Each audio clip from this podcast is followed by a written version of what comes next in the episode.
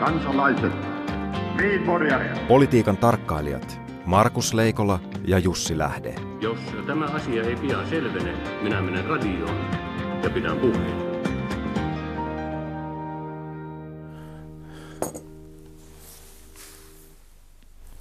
Terve Markus.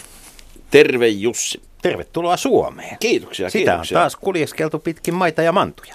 Kyllä vaan, on, on tullut nähtyä itää, lähi-itää ja vähän etelääkin ja hmm. ihan tuossa tota, lähintä rakasta naapuriammekin viime yön. No niin, mutta meillä kotimaassa on puhuttu, puhuttu kissan kokoisin kirjaimin tai itse asiassa vähän suuremmillakin siitä, että onko Teemu Selänteellä äh, niin kuin, mielipiteen vapaus.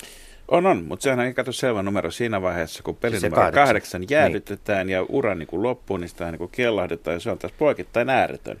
Ja se tarkoittaa samaa kuin, että Teemun mielipiteen vapaus on ääretön.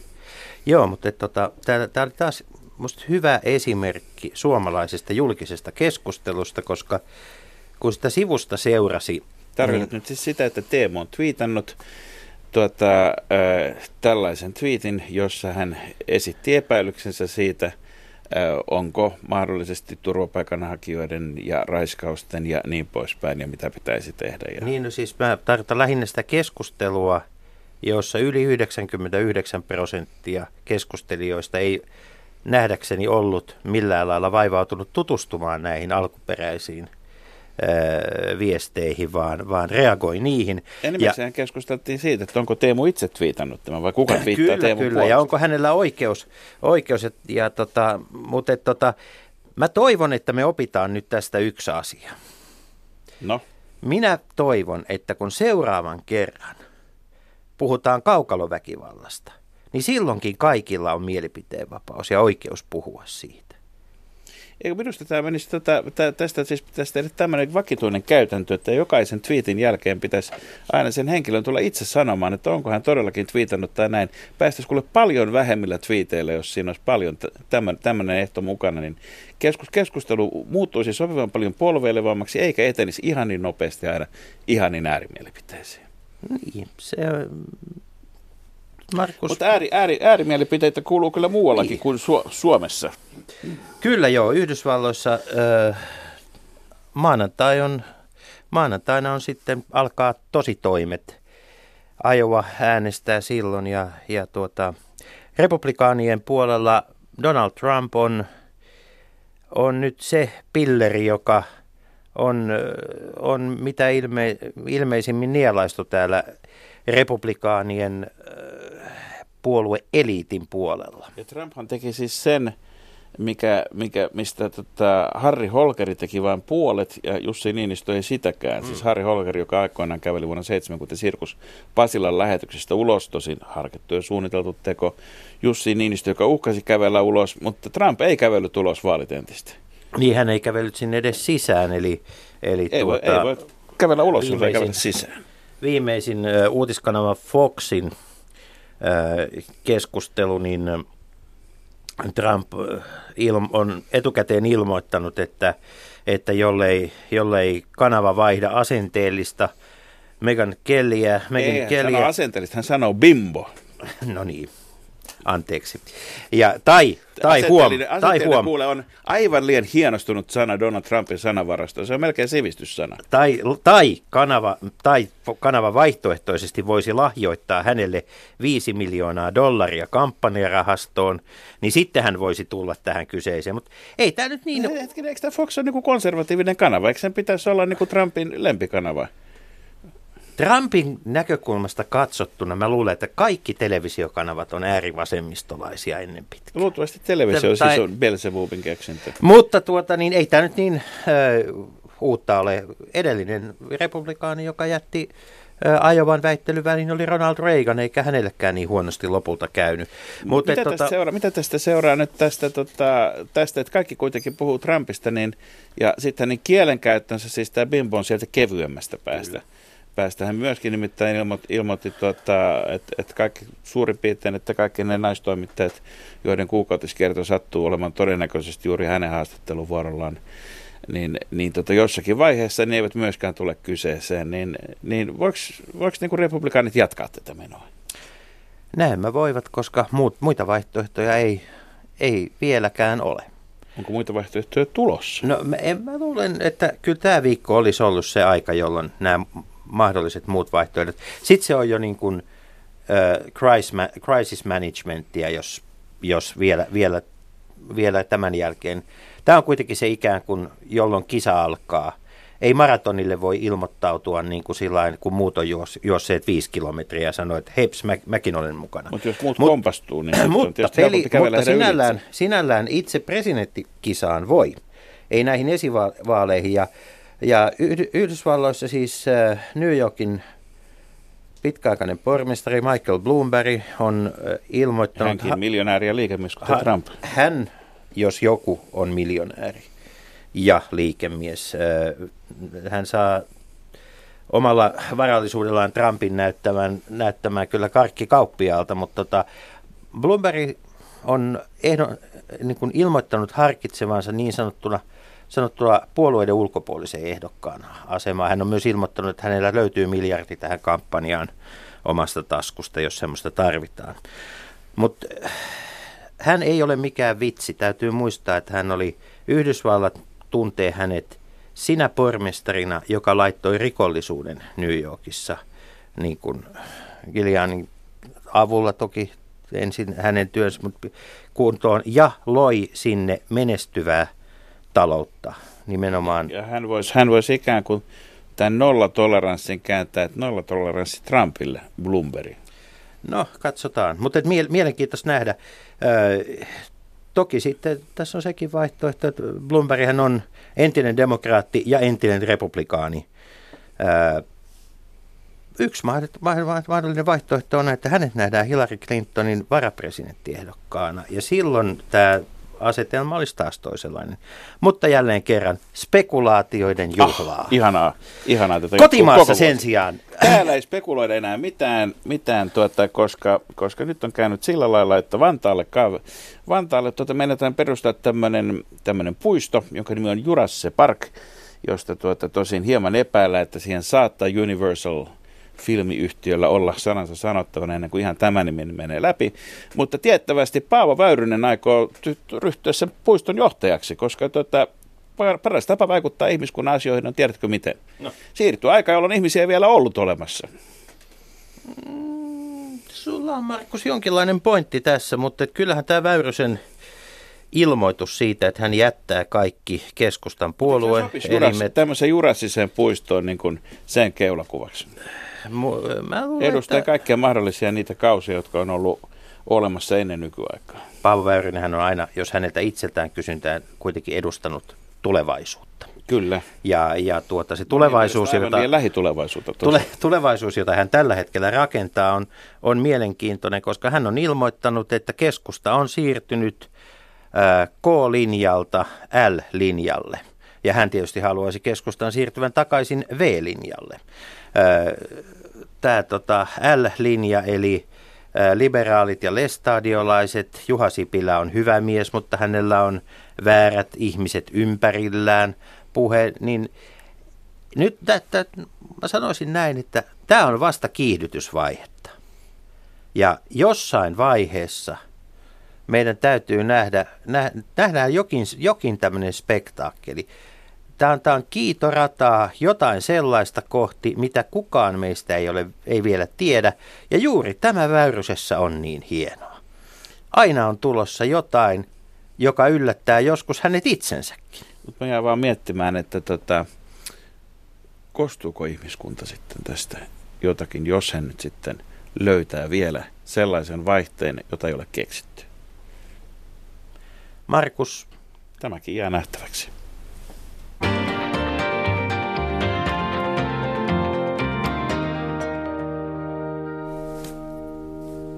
Ja tervetuloa vieraaksemme valtiovarainministeri ja kokoomuksen puolueen puheenjohtaja Alexander Stubb. Kiitos, kiitos. Hyvät taputukset. Mennään raja-asioihin näin aluksi. Rajatietoa. Niin, tieto, niin raja, rajatieto on, se on lähes rajatietoa, että mitä Venäjällä tapahtuu tällä hetkellä. Jo viime vuoden puolella Suomessa on ollut tietoa siitä, että, että Venäjältä alkaa tulla pakolaisia Suomeen.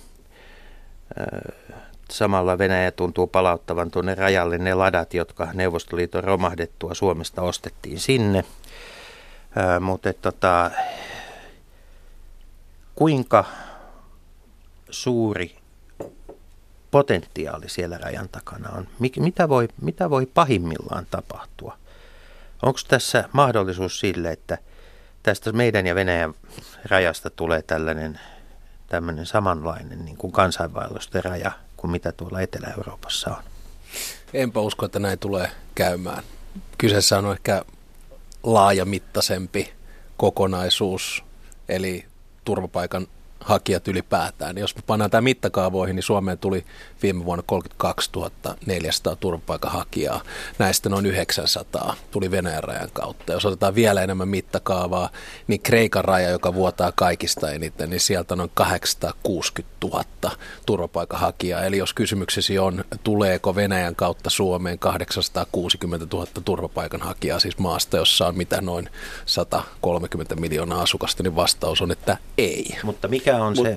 Mutta Venäjä, mm. Venäjähän on maa, jossa on siis Euroopan kaikista maista, jos nyt ajatellaan, että Venäjäkin kuitenkin on Eurooppa, tota, niin, niin siellä on kaikkein eniten ulkomaalaisia. Siellä on, siellä on, siellä on tuota, monta miljoonaa, tosin iso osa näistä on entisiä neuvoston Joo. tasavaltojen kansalaisia, ja, mutta mutta jos ajatellaan myöskin Suomen lähintä suurinta muslimikeskittymää, ei tule ajatella, että Moskovassa on koko aika siis puolitoista miljoonaa muslimia suurin piirtein, kun nyt osa Suomenkin kansalaiset on päättänyt ryhtyä pelkäämään nimenomaan muslimeja, niin, mm. niin, niin tota, onko nämä niinku sen kaltaisia elementtejä, että et niistä on, näistä voisi aiheutua jotakin sen kaltaista riskiä, jota tähän mennessä ei ole vielä nähty, vai onko tässä kyse ihan puhtaasti siitä, että se virta, johon paineet syntyy tuolla Syyrian ja Irakin kriisialueilla, niin tota, että se hakee niin kuin uomiaan ja Venäjä tuota, yrittää sitten nimenomaan niillä, niillä rajoilla, joilla, joita se voi käyttää mahdollisesti näiden, näiden niin pakotteiden purkamiseen painostamiseen. Jollaisia rajoja Venäjällä nyt on lähinnä siis Baltian maiden ja Suomen kanssa.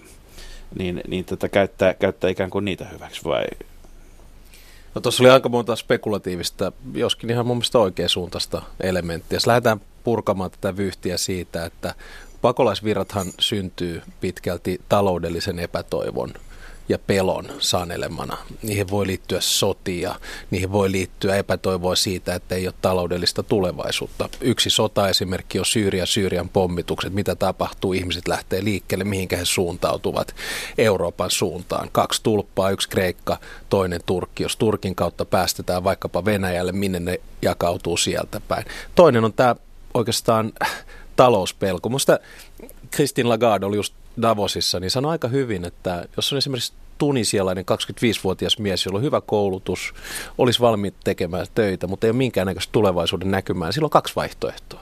Yksi vaihtoehto on Syyria ja terrorismi ja toinen vaihtoehto on Lampedusa ja pakolaisuus. Virtaako nämä kaikki Venäjän kautta? Käyttääkö Venäjä tätä ikään kuin painostuskeinona? Ihan mahdoton sanoa, mutta tässä nähdään nyt, että painostuskeinot kansainvälisessä maailmassa on tänä päivänä erilaisia. Ja tälläkin hetkellä, kun juuri puhumme, niin taitaa olla pääministeri matkalla Pietariin, jos ei ole Pietarissa ole puhumassa tästä asiasta tuon kollegansa Medvedin kanssa. Mutta tota, tässä on viime vuodet Suomessa aika moni kansalainen sanonut, että, että ei kerrota kaikkea, että tulee semmoinen epä, epämääräisyyden olo, että mitä pahimmillaan voi tapahtua. Onko tässä yksi semmoinen oppi tähän, tähän niin kuin viestimiseen kansalaisille, että, että meidän pitäisi pystyä myös kertomaan se, että mitä pahimmillaan, mikä on se pahin mahdollisuus, ää, joka voidaan kohdata – palataan tähän myös sitten, kun keskustellaan taloudesta, mutta tota... No itse asiassa pahin mahdollisuus minun mielestä on se, että yhteiskunta, Suomi, Eurooppa ja maailma sulkeutuu. Tarkoittaa sitä, että me ei enää puolusteta avointa yhteiskuntaa, me ei enää puolusteta liberaalia demokratiaa, vapautta, vaan me lähdetään erilaisin pakkokeinon sulkemaan, pelkäämään. Nyt täytyy muistaa tämä mittakaava, noin 0,2 prosenttia Euroopan väestöstä jotka tuli viime vuonna sisään, on pakolaisia. Ehkä se suuri kysymys on, kykenemmekö me hanskaamaan tämän vai ei. Totta kai mä ymmärrän kaikkia, joilla on pieni turvattomuuden olo, jotka pelottaa, muutos, on vaikeuksia, on kulttuurisia vaikeuksia. Ei ole siitä kyse, mutta meidän vastaus tähän hetkeen ei voi olla se, että nyt suljetaan rajat, nyt pannaan enemmän kontrollia ja ikään kuin hylätään se vanha vapaa maailma, ne, se arvopohja, joka meillä Euroopassa ja läntisessä maailmassa on ollut, sehän on juuri se, mitä tietyt tahot hakee. En väitä tässä, etteikö meillä olisi haasteita ja ongelmia riittyväpä talouteen tai monikulttuurisuuteen, erilaisuuden hallinnoimiseen, mutta en näe tässä sellaista kauhuskenaariot, että yhtäkkiä ikään kuin järjestelmä äh, hajoaa. Viimeinen huomio tähän äh, arvioiden mukaan, niin sotien seurauksena meillä on tällä hetkellä noin 60 miljoonaa pakolaista ympäri maailmaa. Enemmän toisen maailmansodan jälkeen kuin koskaan. Kyllä, ja suurin osa näistähän on lähi jor, pakolaisleireillä, Jordaniassa, Libanonissa tai sitten Turkin puolella. Eurooppaan on virrannut vähän yli miljoona. Ja tästä käydään nyt isoa periaatteellista keskustelua, mikä sinällään on tervetullutta. Mutta jos me ajatellaan sitä, että, että tota, samaan aikaan sanotaan, että pitäisi auttaa niin kuin ihmisiä siellä – missä, missä, tuota, missä he ovat siellä lähellä, lähellä niitä alkuseutuja, eli toisin sanoen just näillä leireillä ja muilla lähi-idässä, lähi niin, niin eikö se ole vähän ristiriitaista, että meillä sitten vähennetään kuitenkin, vähennetään niin kehitysapua, vähennetään, kuin, kuin vähennetään humanitaarista apuakin, kaiken kaikkiaan vähennetään järjestöjen, järjestöjen apua, ja sitten samaan aikaan kuitenkin nämä kustannukset kasvaa. On, on selvää, että tässä on, tässä on tuota, ää, erinäköisiä poliittisia paineita, erityisesti perussuomalaisten puolelta tullut, tullut mutta mut tota, eihän tämmöisen niin ristiriitaisen politiikan kanssa voi elää. Pitäisi yhtä aikaa sekä vähentää apua että sitten auttaa siellä paikan päällä. Ja, ja kokoomus tietysti nyt on hallituksen arvoliberaalimmasta päästä ja sitten kysymys on myöskin kirstun vartioinnista, eikö niin? Kyllä ilman muuta. Sanotaanko näin, että ensinnäkin haasteen mittaluokka on huomattavasti suurempi kuin Suomi haasteen mittaluokka on huomattavasti suurempi kuin Suomen kehitysapu tai humanitaarinen apu, tai huomattavasti suurempi kuin kokoomuskeskusta ja tai perussuomalaiset. Tämä mittakaava on järjesyttävä ja silloin ei voida katsoa vain yhtä yksittäistä tointa, olipa kyse kansainvälisen instituution rahoittamisesta, humanitaarisesta avusta tai perinteisestä kehitysavusta, vaan pitää myös katsoa, millä tavalla pystymme kitkemään tai edesauttamaan rauhanvälitystä tällä alueella, jotta sodat eivät eskaloidu. Pitää katsoa, millä tavalla voimme taloudellisesti vapaakaupan tai muun kautta auttaa näitä alueita. Onko Eurooppa liian protektionistinen? On yksi hyvä esimerkki. Ja sitten pitää totta kai katsoa, millä tavalla kehitysapua, humanitaarista apua tulevaisuudessa kohdennetaan. Onko tässä olemassa ristiriita, olisiko juuri nyt se hetki, jolloin pitäisi ikään kuin lisätä rahahanoja? Jos rahaa olisi, niin varmasti olisi se hetki, mutta se ei tule tätä kriisiä ja konfliktin mittaluokkaa ja haastetta ratkaisemaan. Alexander Stubb, mitä Euroopan pitää ottaa opiksi tästä Syyrian kriisin synnystä ja eskaloitumisesta näin pitkälle? Onko Onko tätä ehditty kaiken tämän kriisin keskellä vielä edes miettiä? Mitä, mitä olisi pitänyt tehdä takavuosina toisin? Tuo on hirveän vaikea kysymys ja mun Siksi mielestä siinä kannattaa, no juuri näin ja, ja se on Jussi hyvin esitetty. Ja tota, mä oon itse sitä paljon miettinyt, muistatte tässä muutama vuosi sitten, niin lähti liikkeelle Arabia kevät, arabikevät. Ja sen piirissä nähtiin olevan 20, ehkä maksimissaan 30 maata. Ja oli sellaista pientä toivekkuutta, kaikki lähti liikkeelle Tunisiasta, osittainen demokratiaprosessi ää, ja luultiin, että yhtäkkiä nämä maat siirtyvät aika nopeassakin aikataulussa kohti perinteistä länsimaista demokratiaa. Samanlainen henki oli itse asiassa kuin kylmä sota loppu, muistatte Fukuyama historian loppu. Maailmassa on tällä hetkellä 200 kansallisvaltiota, kutakuinkin puolet pikkasen päälle on perinteisiä liberaaleja demokratioita, toiset ei. Ja itse olen sitä miettinyt, että mikä on se paras tapa tuoda siis yhdistelmän liberaalia demokratiaa ja sosiaalista markkinataloutta yhteiskuntaan? Onko se sota, apru, tällainen ikään kuin nopea tapa, pakottavuus? Ja vastaus jossain Irakissa voisi olla, että ei välttämättä. Syyriassa ei välttämättä. Egyptissä onnistui toki ilman sotaa, Tunisiassa suunta ehkä oikea. Eli, eli nämä on hirveän vaikeita. Mä, mä itse olen lähtenyt siitä, että yhteiskuntaa pitää voida muuttaa alhaalta päin ylös, joka tarkoittaa sitä, että Arabiakevät olisi ollut se hyvä keino. Mutta me ollaan nähty kunnon demokratiakehitystä ehkä kolmessa, neljässä maassa, ja muut on jääneet vanhaan. Tuossa kun sanot, että Suomen panos on niin kovin pieni tässä, niin tietysti kuitenkin sellaisia alueita, joissa Suomella on ollut merkittävää vaikutusta. Ja yksi on ollut nimenomaan oike- esimerkiksi oikeusvaltioperiaatteiden joo, vieminen. Meillä on ollut hyvinkin täsmäkoulutusta, on, on lähetetty virkamiehiä, on Ahvenanmaan itsehallinto ollut esimerkkinä muuten. Ja kaikesta tästä ollaan nyt sitten leikkaamassa. Eikö se, tota, kyllä, kyllä tämä näyttää niin vähän ristiriitaiselta ja sekopäiseltä, vaikka kuinka koettaisiin neutraalisti arvioida. Joo, siis kyllä mä näen sen, mutta totta kai se ymmärrät varmaan valtiovarainministerinä ja entisenä ulkoministerinä, mä en halua tarrautua rahaan aina ainoana keinona, vaan sen resurssin käyttäminen myös eri tavalla kehitys yhteistyötä ja kehityspolitiikkaa kehittämällä, virtaviivaistamalla, niin näitä keinoja on niin erilaisia. Että meidän ei pidä ajatella, että se rahamäärä on se ainoa, joka ratkaisee, vaan ylipäätään suomalainen kokemus. Totta kai siihen tarvitaan rahaa, mä ymmärrän sen. Ja totta kai jälleen kerran, jos oltaisiin siinä tilanteessa, että julkinen talous olisi paremmassa hapessa ja enemmän tasapainossa, niin silloin varmaan näitäkään kehitysyhteistyöleikkauksia ei tehtäisi. Jälleen kerran mittakaava, noin 900 miljoonaa meillä oli kehitysapua vuosittain suunnilleen ennen ja nyt noin 600 miljoonaa. Ja vaikka kuinka haluaisin sanoa, että 300 miljoonaa suomalaista rahaa ratkaisisi kaikki nämä maailman ongelmat, niin siihen en usko valitettavasti. Niin, Syyria, Syyrian kriisi oli olemassa jo ulkoministerikaudella 2008-2011. Tunnet, tunnet problematiikan varsin hyvin.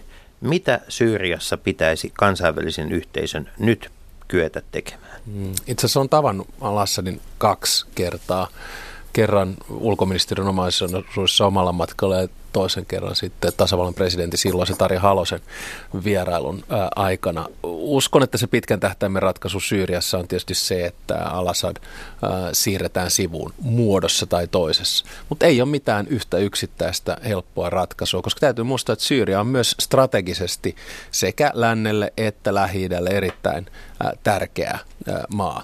Ja mä uskon, että esimerkiksi Venäjän intressit siellä, Yhdysvaltain intressit, EUn intressit, Syyrian suhde Iraniin, Syyrian suhde Saudi-Arabiaan, nämä on kaikki sellaisessa vyyhdissä, että helppoa ratkaisua tähän ongelmaan ei ole. Onko Venäjä mukana tällä hetkellä näissä pöydissä EUn kanssa sillä tavalla kuin pitää? Venäjä on tehnyt paluun kansainvälisiin pöytiin. Itsehän silloin ulkoministerinä arvioin, että Georgian sota vuonna 2008 elokuussa oli lähtilaukaus ää, ulko- ja muutokselle Euroopan rajoilla, jolloin Venäjä palautti voimapolitiikan etupiiriajattelun ä, omaan ulko- ja palettiinsa. Ja tämä sai enemmän vahvistusta valitettavasti sitten myöhemmin 2014 Ukrainassa. Ja mm, sen jälkeen Venäjä eristettiin kansainvälisestä politiikasta sanktioiden ja muiden kautta. Venäjä teki paluun sen jälkeen. Minun mielestä tämän voi ihan suoraan sanoa ulos. Kun he aloittivat pommitukset Syyriassa, yhtäkkiä Venäjällä oli uudestaan rooli tämän konfliktin ratkaisussa. Ja se on totta kai edesauttanut myös sitä keskustelua ja dialogia, joka Venäjän lännen välillä käydään. Tuleeko Yhdysvaltain presidentinvaalit vaikeuttamaan tai hidastamaan tämän kriisin ratkaisun löytymistä? No niin kauan kuin vaalit Yhdysvalloissa on, niin toiminta on aika vajaavaista yleensä.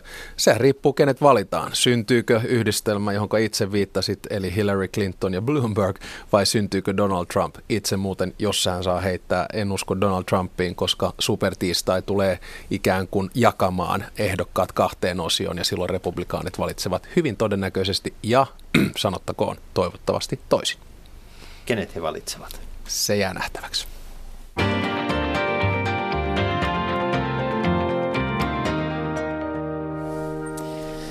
Leikola ja lähde vieraana valtiovarainministeri, kokoomuksen puheenjohtaja Alexander Stubb. Mennään tähän julkiseen talouteen. Tuota, olet toistuvasti, toistuvasti sanonut sitä, että verotus ja erityisesti tuloverotus on se, jota ei voi kiristää. Ja nyt, nyt tässä tuota, nähtiin ihan tuoreeltaan äh, sellaisen instanssin, joka on vähemmän tunnettu kuin talouspolitiikan arviointineuvosto, niin sen, sen raportti, tuota, mutta samaisen neuvoston sivuilta löytyy huomattavan mielenkiintoinen toinenkin dokumentti, joka on suhteellisen tuore, joka, jos, jossa on tutkittu hyvin, hyvin voimakkaasti tota, ja perusteellisesti tuloverotuksen vaikutusta työn tarjontaan siis.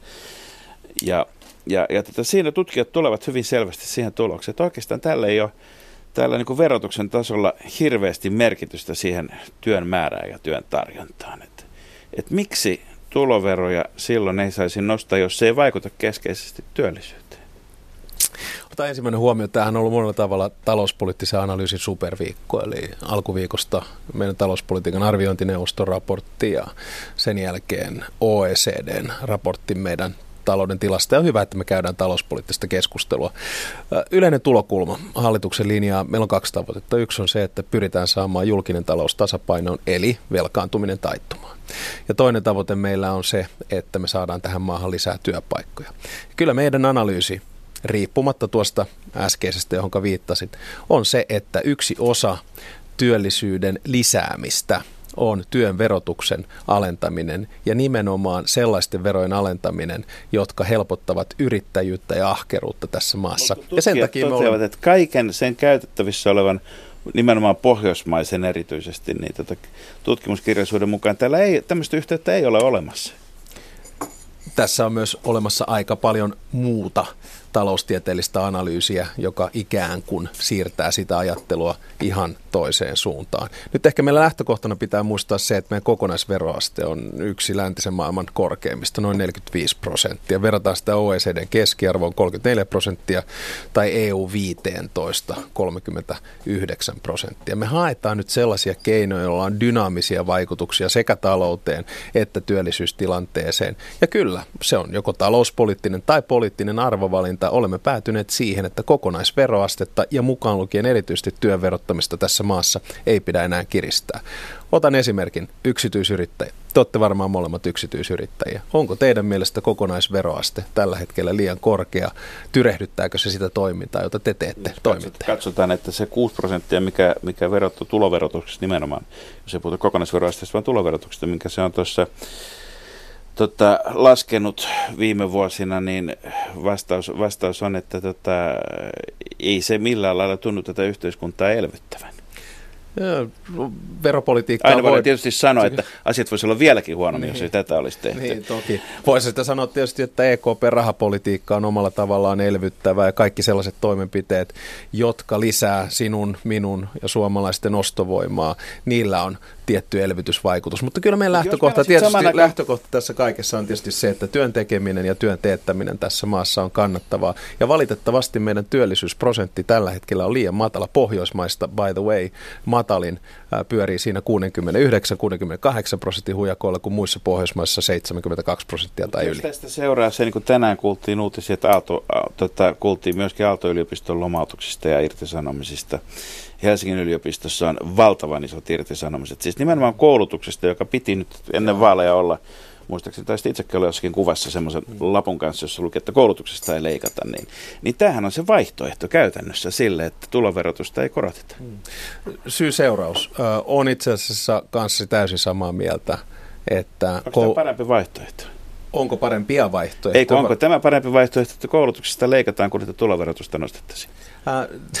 Itse asiassa me ei korvamerkitä verotuloja tuolla tavalla. Se ei ole sellainen niin kuin helppo, sanotaanko, kirjanpitoharjoitus. Mutta mä sanoisin näin, että me pyrimme talouden myönteiseen kehään. Ja se myönteinen kehä yksinkertaistettuna tarkoittaa sitä, että ensin meidän pitää olla kilpailukykyisiä, jossa esimerkiksi työn kustannukset on yksi osa. Kun me olemme kilpailukykyisiä, me saamme vientiä. Kun saamme vientiä, saamme kasvua. Kun saamme kasvua, saamme työpaikkoja. Kun saamme työpaikkoja, saamme verotuloja kun saamme verotuloja, voimme ylläpitää hyvinvointiyhteiskuntaa ja hyvinvointivaltion rahoitusta. Ja ongelma on se, että tämä ei toimi toisipäin, jossa ensin määritellään hyvinvointivaltion koko ja sen jälkeen lähdetään hilaamaan taaksepäin. Tässä ei ole Markus yhtä ykselitteistä. Ei, ei ole yhtä. Koulutushan on investointi, eikä hyvinvointivaltio kysymys. Se on, ja tästä niin ei ole yhtä ykselitteistä vastausta, mutta olen kanssasi samaa mieltä siitä, että koulutusleikkaukset, jotka ovat karkeasti samaa luokkaa kuin edellisellä hallituskaudella, eivät ole se oikea tie. Toivon, että pystyn olemaan se valtiovarainministeri, joka kääntää talouden ja saa sitä kautta koulutus ää, tulot ja koulutustuet palautettua. Mutta tämä on valitettavasti pitkä tie. Mutta vielä, vielä, vielä tuota se, että kun, kun me nyt tiedämme, että tämä vienti ei tästä yksi kaksi lähde, lähde liikkeelle, tuota, ja toivokaamme, että syy ei ole siinä, että niin kuin jossakin näin näkee väitettävä, että suomalaiset tekevät tekevät kyllä innovaatioita ja asioita, jotka tuntuu kivoilta, mutta joita kukaan ei halua ostaa sitten, mm. niin, niin vaan, vaan niin tota, eikö tässä välissä kuitenkin sitten niin kuin lyhyellä tähtäimellä meidän on pakko pitää huoli, että kotimarkkinat hmm. toimii, koska se on se asia, mihin voidaan vaikuttaa paljon helpommin. Eli silloin esimerkiksi työn verotus alas, jotta jolloin, ostovoima paranee. Jolloin, jolloin niin tota, kysymys, kysymykseni koskee arvonlisäveroa. Hmm. Ja, ja, ja tota, meidän arvonlisävero on tällä hetkellä, se on, se on euromaista toisiksi korkein, joka vaikuttaa monissa, monissa tuota, semmoisissa lajeissa kuin esimerkiksi elektroniikkakaupassa ja muussa, missä kaikessa, missä verkkokauppa yleistyy. Mm niin se usein unohtuu tästä julkisesta keskustelusta, että kauppa on kansainvälisessä kilpailutilanteessa. Että ei kauppa ole enää samalla lailla semmoinen, semmoinen niin kuin suojattu vyöhyke, kun joskus varsinkin puhutaan muusta kuin päivittäistä varakaupasta. Niin. Ja, ja tota, eikö pikemminkin pitäisi arvonlisäveroa silloin laskea, kun mm. nämä puheet, mitkä nyt on tullut esiin, mm. että harkittaisiin sen korottamista ikään kuin tämmöisenä sisä, sisäisen devalvaation keinona, kun se on nyt jo aivan huippukorkea eurooppalaisittain. Joo. Ehkä kaksi vastausta tuohon. Ensimmäinen liittyy vientiin. Meillähän on kaikki edellytykset sille, ulkopuoliset edellytykset, että vienti lähtee vetämään. EKPn korkopolitiikka on matalaa ja sitten vielä Fed on lähtenyt vetämään omaa rahapolitiikkaa toiseen suuntaan, joka käytännössä tarkoittaa sitä, että dollarin arvo suhteessa euroon nousee, joka parantaa vientimahdollisuuksia. Toinen hyvä minun mielestä viennin edistys tällä hetkellä Suomelle on öljyn hinta tai ylipäätään raaka-aineiden hinta, joka vie tätä oikeaan suuntaan. Ja ylipäätään euroalueella ihan suht koht hyvä tilanne. Se on ensimmäinen huomio. Toinen, minun mielestä sun niin havainto globaalista taloudesta ja verkkokaupasta ja tällaista on, on oikea. Ja, ja sen takia esimerkiksi toi talouspoliittisen arviointi neuvoston raportti, niin sehän on yksi niistä, joka on esittänyt alvin nostamista. Mehän ollaan hallituksessa aika järjestään ikään kuin sanottu, että mitään ei sulita pois, mutta on hyvin epätodennäköistä, että alvia lähdetään nostamaan nimenomaan niistä syistä, jotka äsken mainitsit. Meidän yleisalva-aste taitaa olla 24 prosenttia, kaksi alempaa ää, tällä hetkellä, ja siinä ikään kuin korottaminen on aika vaikeaa. Siinä tulee progressio-ongelmia, sitten tulee ää, kotimarkkinaongelmia, ostovoimaongelmia ja tämän tyyppisiä. Mutta tämä on osoitus siitä se keskustelu, mikä me nytkin käydään, että ei ole yhtä ykselitteistä vastausta, miten tämä tehdään. Mutta meidän tehtävä valtion puolelta on luoda ne edellytykset, jolla saadaan talous kasvamaan ja työllisyystilanne paranemaan. Ja niihin on sitten satoja eri instrumentteja ja niistä ollaan aika monellakin taholla eri mieltä. Tuota, ei nyt palata puheeseen, jossa totesit, että konsensuksen aika on ohi, vaan kysytään, että, vaan kysytään että syntyykö yhteiskuntasopimus. Ja muista, politiikka on rikki, eikö on Kyllä joo. Tota, siis toivottavasti syntyy. Mä sanoisin näin, että, että meillä on tässä kolme vaihtoehtoa. Ensimmäinen on pehmeä vaihtoehto, joka on se, että työmarkkinajärjestöt pääsevät yhteisymmärrykseen kustannuskilpailu kyky loikasta, joka on kutakuinkin 5 prosenttia ja kaikki on hyvin valtakunnassa ja tästä eteenpäin. Toinen on puolipehmeä vaihtoehto, joka tarkoittaa sitä, että työmarkkinajärjestöt pääsee yhteisymmärrykseen vaikkapa kahdesta ja puolesta tai kolmesta prosentista, ja sitten hallitus miettii, millä tavalla tätä voidaan ikään kuin täydentää. Ja kolmas vaihtoehto on se kova vaihtoehto, jota me kutsumme kilpailukykypaketiksi ja muutamat pakkolainsäädännöksi. Muita vaihtoehtoja tässä meillä ei oikeastaan ole. Ja tosta jos ottaa vielä askeleen eteenpäin, jos työmarkkinajärjestöt onnistuvat ja me saamme ratkaisun, jossa siis konsensuksella on tulosvastuu ja kaikki on hyvin, niin silloin hallitus tulee vastaan pitkässä juoksussa toivon mukaan yhden miljardin euron ää, työverotusta laskemalla. Taas jos epäonnistutaan eikä saada taloutta uudelleen liikkeelle, niin silloin me valitettavasti joudumme menemään lisäsopeutuksen tielle. Siinä on ne kaksi vaihtoehtoa. Tämähän näyttää tällä hetkellä semmoiselta mielenkiintoiselta niin kuin vipumekanismilta, jossa, jossa on erinäköisiä niin kuin hammasrattaita, joista ei, ei voi olla ihan varma, miten ne on kytke, näin, kytkeytynyt toisiinsa, mutta varmasti yhtä lailla se, että että näiden niin sanottujen pakkolakien perustuslainmukaisuudesta ja läpimenosta niin. ei ole varmuutta, vaikuttaa toisaalta ja toisaalta sitten taas se, että että tota, työmarkkinajärjestöt kuitenkin myöskin miettivät omaa rooliaan. Tuliko sinulle itselle yllätyksenä se, mikä tässä sen edellisen, edellisellä kierroksella tota, ainakin minut yllätti jossakin määrin, se, että EK otti niin tota, siis taimasi tämän ulostulonsa siinä, että he haluavat vetäytyä kokonaan sopimusosapuolena pois, niin semmoisella hetkellä, jolloin tässä tähän maahan ei varmaankaan olisi tarvittu yhtään mitään tämmöisiä niin kuin horjuttavia ulostuloja.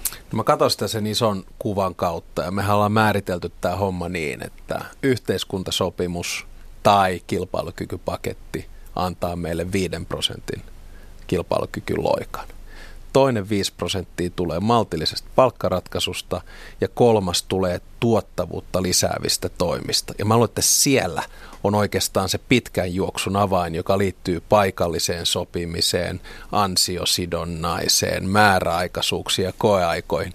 Mä sitä mietin, kun sä lähdit Jussi liikkeelle tästä, ei mainita konsensuksella, on tulosvastuukysymys.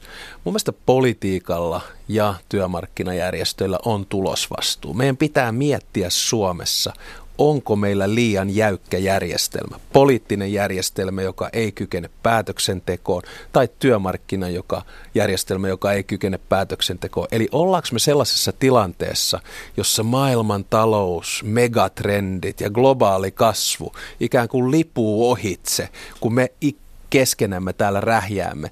Ja mun tulokulma realistisena, optimistisena on se, että tämän kevään aikana – viiden, kuuden kuukauden aikana meidän on tehtävä se käänne ja meidän on todistettavana poliittisena päättäjänä ja työmarkkinajärjestöt myös, että me kykenemme siihen. Jos ei, niin pitää miettiä jotain muuta keinoa. No Ruotsissa tietysti, jossa moni muukin asia on toisin, mutta sanotaan, että siellä nyt on aika kuitenkin selvä semmoinen trade-off-suhde siinä, että että paikallista sopimista tehdään enemmän, mutta vastaavasti sitten työntekijöillä edustusyritysten Joo, hallin, hallinnossa. Idea, hallinnossa. Niin, kun sitä tuota, no. olin juuri kysymässä, että, että tuota, sopiiko se kokoomukselle, että Joo, työntekijöillä edustushallinnossa. Joo, kokoomus se ei ole se, joka tästä päättää, mutta ilman muuta. Mun mielestä siis se, on, se on hyvä ajatus. Siis, mä luulen, että paikallinen sopiminen... Mitä, varten, mitä varten sitten suomalaiset yritysjohtajat ja patronat pelkäävät niin no, paljon? Eipäs vedetä yhtäläisyyksiä suomalaisten yritysjohtajien ja kokoomuksen välillä. Ne on ihan omia toimijoita. Ei, ei siis en, en, en vetänytkään, va, niin, vaan kysyin nimenomaan, niin, mitä varten tämä toinen no, ryhmä. Mä en, mä en oikein tiedä, mikä se empiirinen evidenssi tolle on, mutta mä oon vahvasti sitä mieltä, että se järjestelmä, jossa pääluottamusmiehet, työntekijät saa paikan johtoryhmissä ja ää, tai hallituksessa, niin on hyvä. Ja, ja tämä on niin se koko ajattelu siitä, että eihän, eihän siis tämän päivän duunari ja patruuna, jos vähän niin kuin kärjistetä, niin eihän ne ole joukkueen, tai kaksi eri joukkuetta, vaan ne on yhtä joukkuetta. Ja tämä on se juttu, jota me ei usein ymmärretä, että totta kai se on työntekijän intressissä, että se yritys pärjää. Ja kaikki tehdään sen eteen, että näin on. Ja sen takia mun mielestä esimerkki paikallisesta sopimisesta on hyvä. Niin kuin mainitsit tai kysyit tuota, että sanoit, että eipäs vedetä yhtäläisyysmerkkiä merkkiä kokoomuksen ja patronoiden välillä, niin onhan sillä yhtäläisyysmerkillä nimikin ja se on Jyri Häkämies. tota, mutta Venä nyt, eihän Jyri mutta, koskaan ollut patrona. ei, ei, mutta tota, ymmärrät, ymmärrätkö, sen, ymmärrätkö sen, että tässä on ollut monia sellaisia hankkeita, hankkeita, jossa esimerkiksi hallintarekisterilaki on yksi, jossa ikään kuin on, on syntynyt niin kuin pohdinta siitä, että mistä päin tämä kokoomuksen poliittinen agenda syntyy. Että syntyykö se kokoomuksessa sisällä vai syntyykö se kokoomuksen ulkopuolella? Mun mielestä se, mikä erottaa kokoomuksen monesta muusta puolueesta tässä yhteiskunnassa ja tässä Suomen maassa on se, että meillä on etujärjestö. Me ei ajeta yhden yksittäisen etujärjestön etua, vaan me ajetaan isänmaan etua. Ja meidän koko ajattelu pohjautuu arvoihin ja niiden pohjalta me toimitaan. Mä ymmärrän, että joku saa kiksejä siitä, että vedetään yhtäläisyyksiä niin kuin EK ja kokoomuksen välille mutta mun mielestä niitä on ihan turha vetää. Ja mitä kauemmas me pystymme erottautumaan Käydäänkö tästä porukasta. puoluekenttä nyt läpi? Kenen etujärjestö ja muut puolueet ovat? Sen saa toimittajat ihan itse miettiä, koska niin. teidän sananvapauden aste on huomattavasti korkeampi niin, kuin minun tai Teemu Selänteen. Onko, onko, onko EKn arvot sitten niin toisenlaiset? Sekin on huolestuttavaa tietysti. Niin, mä mietin sitä. Hei, mutta hei, EK, pysäytetään tuohon hetkeksi. Mm. Siis EKhan ajaa oman jäsenistönsä intressejä, eikö niin? Kyllä. Teollisuuden intressejä. SAK ajaa oman jäsenistönsä. STTK, Akava, myös ihan sama juttu. Kuntalit. kokoomus, siis mehän lähdetään siitä, että me yritetään parantaa työllisyystilannetta ja me yritetään saada aikaan talouskasvua, me yritetään tasapainottaa Suomen talous. Se on meidän talouspoliittinen lähtökohta ja meidän arvot pohjautuu avoimuuteen, suvaitsevaisuuteen, kansainvälisyyteen, vapauteen, vastuuseen, mahdollisuuksien tasa-arvoon ja välittämiseen. Ei me ajeta yhden yksittäisen ä, alueen tai toimijan intressiä. Eikö, eikö tuota, tämä hallitus tuntuu, jos katsoo tämän hallituksen politiikkaa ja katsoo linjaa, niin tota, onko tämä semmoinen, jossa näitä pystyy ajamaan? No, Tämä siis, oli tietysti se vaihtoehtohan niin. on aina niin kuin vaalien jälkeen, eikö niin, että jos on mahdollista mennä hallitukseen, niin mieluummin mm. mennään. Joo. Jos ei se nyt ihan niin kuin tarkoita samaa kuin, Joo. että vetäisi, Joo. ampuisi itseään jalkaan. Joo, ilman muuta. Mutta onko tämä osoittautunut tämä hallitusyhteistyö nyt tämmöiseksi arvoliberaaliksi toiminnaksi? No ehkä mä esittäisin kysymyksen, että mitä sä tykkäät tuosta hallitusohjelmassa? Heijastuukohan sieltä aika hyvin ää, kokoomuksen arvomaan? Joo, mutta lähdetään liikkeelle siitä, mikä pohja sille toiminnalle on. Ja se pohja on hallitusohjelma. Ja hallitusohjelmassa mainitaan muun muassa avoimuus, suvaitsevaisuus ja kansainvälisyys. Ja ehkä liberaaliuden asteen voi jakaa... Ei korostu, ne ei korostu hirveästi tässä käytännössä. Äh, kyllä ja ei, mitä tarkoitat? Niin, no, no, siis, anna, lähdetään joo. liikkeelle niin siitä, että... Lähdetään liikkeelle siis siitä, mm. että käytännössä tässä on, tässä on oikeastaan tapahtunut tietyssä mielessä toisinto siitä, mikä oli Kataisen hallituksen alussa. Eli tulee yksi iso ulkomailta tuleva kriisi, joka vie hirvittävän paljon mm. aikaa ja syö agendaa mm. proaktiiviselta toiminnalta, eikö niin? Se oli, se oli Kataisen hallituksella, se oli eurokriisi ja nyt se on ollut tämä pakolais, pakolaiskysymys. Mutta totta kai se myöskin leimaa hallituksen politiikkaa, se mikä vie eniten, eniten aikaa ja eniten tilaa. Joo, otetaan kolme esimerkkiä. Ensimmäinen on ehkä sopeutus, eli valtion talouden, julkisen talouden sopeuttaminen. Siinähän meillä on tietty linja. Ää, ja totta kai myös työllisyyden lisääminen. Toinen esimerkki, EU-politiikka, jossa ensimmäinen tehtävä, jossa itse olin keskeisesti heinäkuussa, oli Kreikan kolmannen paketin rakentaminen. Ja kolmas kriisi, mikä on tullut Euroopan tasolta tietysti, on turvapaikkakriisi. Me otimme enemmän turvapaikanhakijoita kun miesmuistiin ollaan otettu viime vuonna. Ja ne on kaikki, totta kai, käytännöllisiä, niin, käytännöllisiä arvovalintoja. Eli se politiikka, jonka me olemme tehneet loppujen lopuksi, niin minust, minun mielestä on ollut ratkaisu keskeinen ja äh, ihan hyvä. Laitetaanko sitä akselille liberaali tai konservatiivi tässä maailmassa, sitä ei mun mielestä enää voi tehdä. Mutta uskon, että kaikki meilläkin hallituksessa on aika hyvistä vastuuta kantanut. Tuota, ennen kuin mennään kokoomuksen tilanteeseen, niin – vielä, vielä yksi tähän tota, kotimaan ö, yhteiskuntasopimukseen liittyvä ajoituskysymys. Joo. Ö, eilen Lasse Laatunen ja Lauri Ihalainen olivat molemmat sitä mieltä ö, tällä kanavalla, mitä maksaa ohjelmassa, että yhteiskuntasopimusneuvottelussa pitää, tai miksi niitä nyt halutaan, sillä varmaan pitää mm. löytää joku uusi nimi, että saadaan mitään sopimusta aikaan. Mutta se pitäisi, myös palkoista pitäisi sopia jo tänä keväänä. Ää, muuten sopimuksen synty vaarantuu. Miten, mitä mieltä olet tästä? Palkat kuuluu työmarkkinajärjestöille. Näistä saavat aivan vapaasti ajo- ajoituksesta. He saavat itse päättää sen ajoituksen. Kaikki sellaiset päätökset, jotka vievät Suomen taloutta ja työllisyystilannetta oikeaan suuntaan, ne otetaan ilomielin vastaan. Yksi asia, joka kuitenkin näiden neuvottelujen ulkopuolella on, on paikallinen sopiminen. Se on asia, joka löytyy hallitusohjelmasta ja siitä on olemassa työryhmä, mutta se ei osa tätä neuvottelupalettia.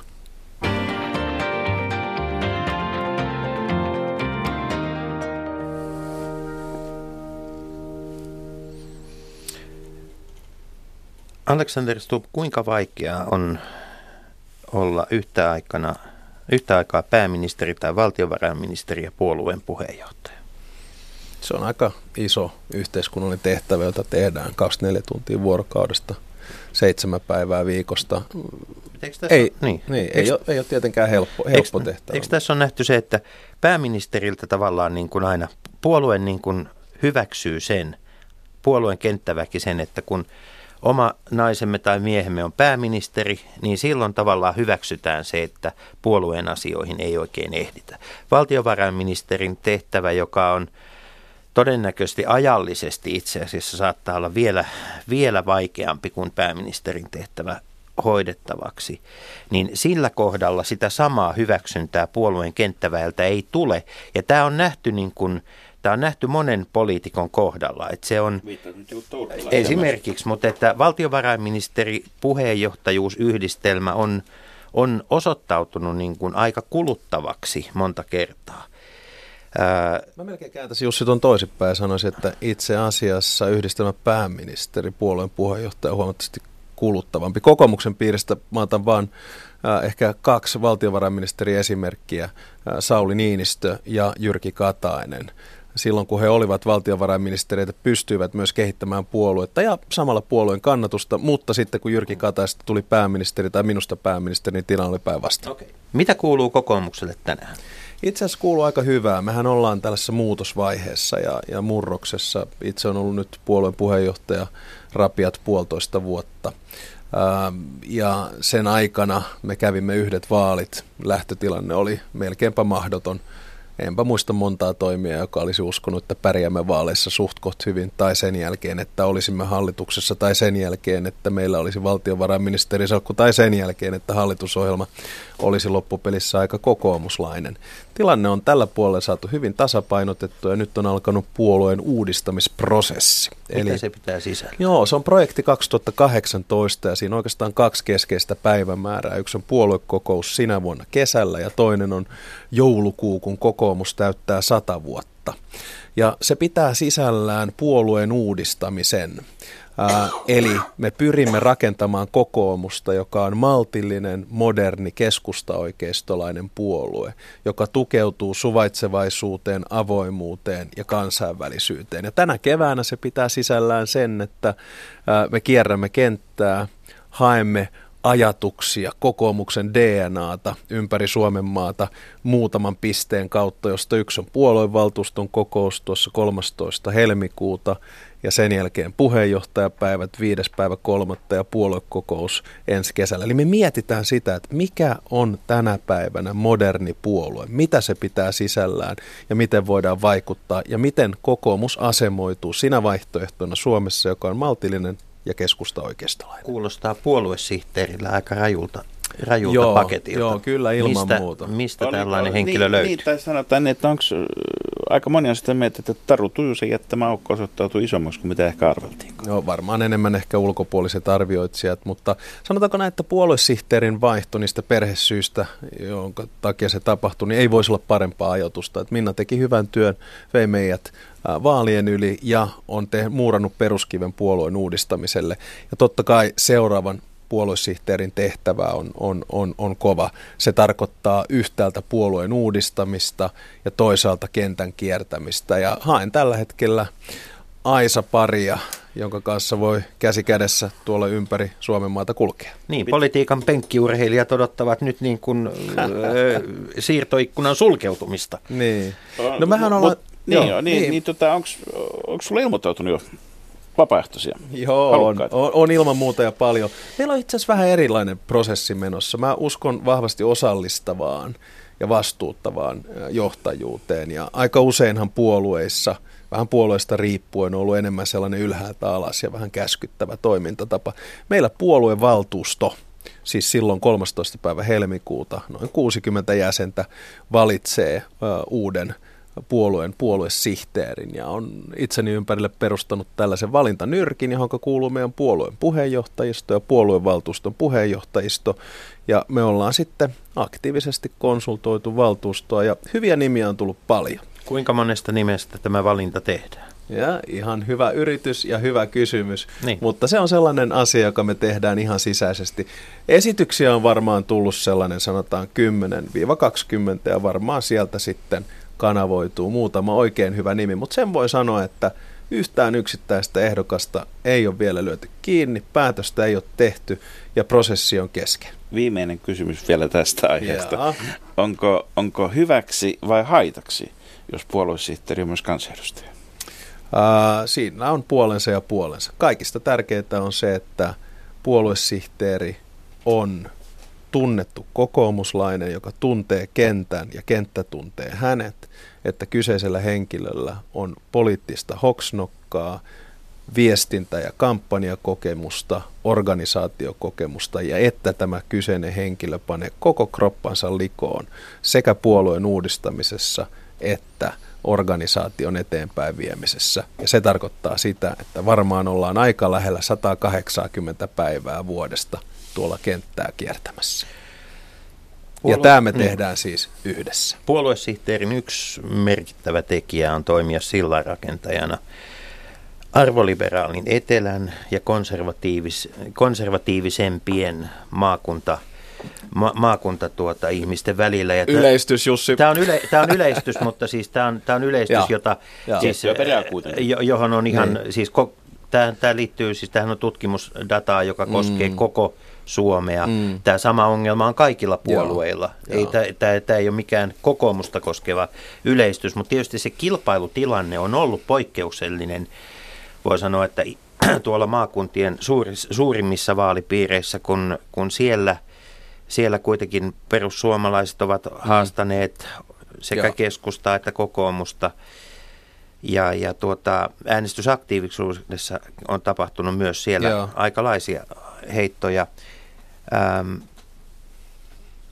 miten, miten te pidätte tämän, miten tämä pysyy, koska kokoomus on kuitenkin pystynyt pitämään tämän, niin kuin, tämän äh, tilanteen mutta se ei ole lähtenyt niin kuin miksikään julkiseksi Joo. keskusteluksi. Meillä on, meillä on hyvin erilaisia ihmisiä kokoomuksen edustajina, jos me ajatellaan pääkaupunkiseutua, Uudenmaan vaalipiiriä, sitten mennään, mennään sitten lakeuksille tai pohjoisemmaksi. Joo, siis tuo on hyvä, hyvä kysymys.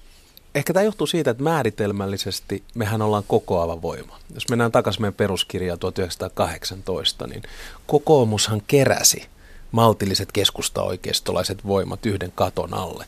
Ja sinne mahtuu arvoliberaaleja ja arvokonservatiiveja. Sinne mahtuu myös sosiaalireformisteja ja talousliberaaleja. Eli meitä mahtuu moneen, mutta meillä on sitten moni asia, joka meitä mun mielestä myös yhdistää. Ja yksi tällainen iso on se, että me uskotaan muutokseen ja muutoksen voimaan. Me ollaan valmiita uudistumaan omalla tavallamme matkan varrella. Ja niin kuin mä sanoin, me halutaan olla maltillinen keskusta-oikeistolainen moderni puolue ja me halutaan pitäytyä niissä perusarvoissa, jonka kokoomus on perustanut. Sinne mahtuu liberaaleja ja konservatiiveja, ja mä uskon, että sinne tulee myös tulevaisuudessa mahtumaan. Tässä jossain vaiheessa varmaan muutama ulkopuoliset yritti määritellä meitä erilaisiin lokeroihin. Se on, se on menestyksen hinta. Se on menestyksen hinta ilman muuta, mutta mä näkisin näin, että meidän puolueen sisällä on kokoavana voimana nimenomaan se muutos ja se, että me uskalletaan tehdä asioita uudella tavalla. Me ollaan utelias puolue. Vielä, vielä tähän loppuun, loppuun tuota, kysymys, kysymys, kun puhuttiin pääkaupunkiseudusta, puhuttiin Helsingistä, niin tota, nämähän tällä hetkellä ovat kaksi eri asiaa. Mutta Paula, Paula Risikko otti kantaa tuossa muun muassa, että tämä aluehallinto pitäisi, koska se on niin valtava kysymys, se pitäisi ratkaista ehkä sitten soten jälkeen, jotta saadaan sotekin joskus kuitenkin maaliin. Mm. Meillä on ensi viikolla Juha Rehula täällä vieraana, katsotaan okay. missä vaiheessa ollaan menossa sen soten kanssa.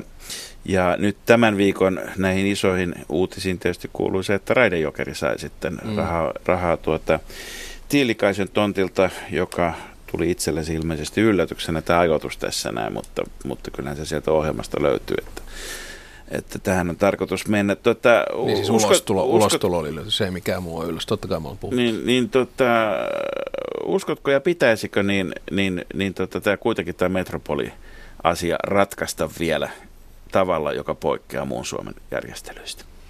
Itse asiassa just äsken käytiin palaveri tästä kokonaisuudesta helsinkiläisten, espoolaisten, vantaalaisten päättäjien kanssa. Mutta koska tämä on viimeinen kanetti tässä, niin mä sanoisin näin, että tämän kevään aikana, seuraavan viiden kuukauden aikana, meillä on jättiläismäisiä päätöksiä pöydällä. Yhteiskuntasopimus, kilpailukykypaketti, paikallinen sopiminen, soteratkaisu, rahoitus ja valinnanvapaus – maakuntahallinto ja moni muu asia. Ja nämä varmaan ratkaistaan tällaisena isona pakettina, mutta se on ilman muuta selvää, että se tulee myös ratkaisemaan Suomen tulevaisuuden pitkäksi aika, ajaksi eteenpäin. Ja tämän takia mä palaan siihen, mitä alun perin sanon. Jos me halutaan käänne tähän maahan, niin se on tehtävä. Ja siihen pystyy minun mielestä vaan kaikki suomalaiset yhdessä.